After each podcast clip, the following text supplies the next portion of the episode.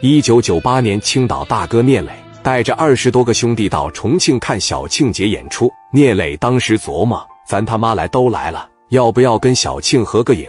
这好不容易见一会这么大腕，要不白来一趟了。而且这也是我心目中比较喜欢的女神，我俩拍个好看点的照片，回去把她挂到我的办公室，不也挺好吗？聂磊当时说：“群里，你去联系一下这个小庆的经纪人，你问问他合影的情况下需要多少米。”无论多少钱，你告诉演出结束让他等我一会。王群力当时就往后台去了，后台门口这一块光保镖就站着七八个。王群力往前这一上，保镖当时拦住了：“你干啥的呀？”“你好，兄弟，我们是在外边看演出的。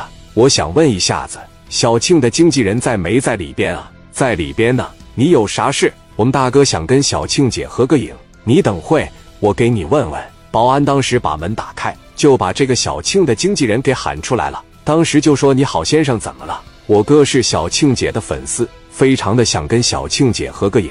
我们是从山东这边过来的，大老远的来到重庆，就是为了目睹小庆姐的风采。我哥还特地花了两万块钱买了个照相机，就希望能和小庆姐合个影。你看看这个需要多少费用？不好意思，先生，不能满足您合影的这个愿望了。我哥说了。”无论多少钱，都希望能和小庆姐合影。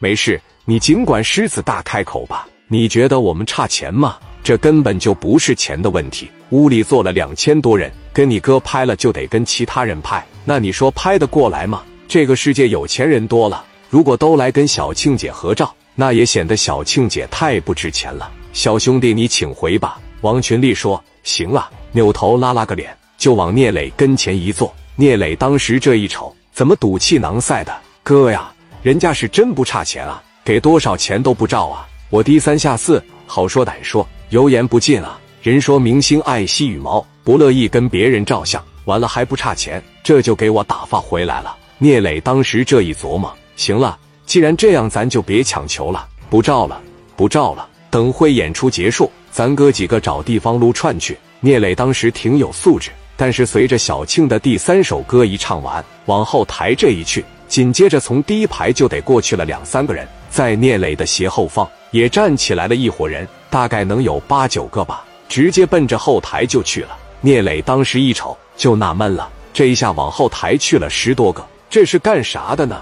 而且人家进后台的时候保安没拦着。聂磊当时站起来，走，咱去看看。二十个兄弟当时奔着后台就去了。刚一来到后台跟前，聂磊往这一瞅，我操！小庆在这俩手艺咔咔，正在和这帮人在这照相呢。有些人一看就是领导，就是在聂磊前排坐的那些人。但是在那帮领导的身后等待合影的，一看就不像白道上的那一个个文龙克虎、长得凶神恶煞的。咋回事啊？群里这怎么跟人家照，不跟咱照，这啥意思啊？咱他妈给钱给的少啊？是咋的啊？王群力当时也说：“这不能啊！我都说了，咱从山东特意来的。”聂磊那脾气冲，把这个门帘趴着一撩开，当时就进去了。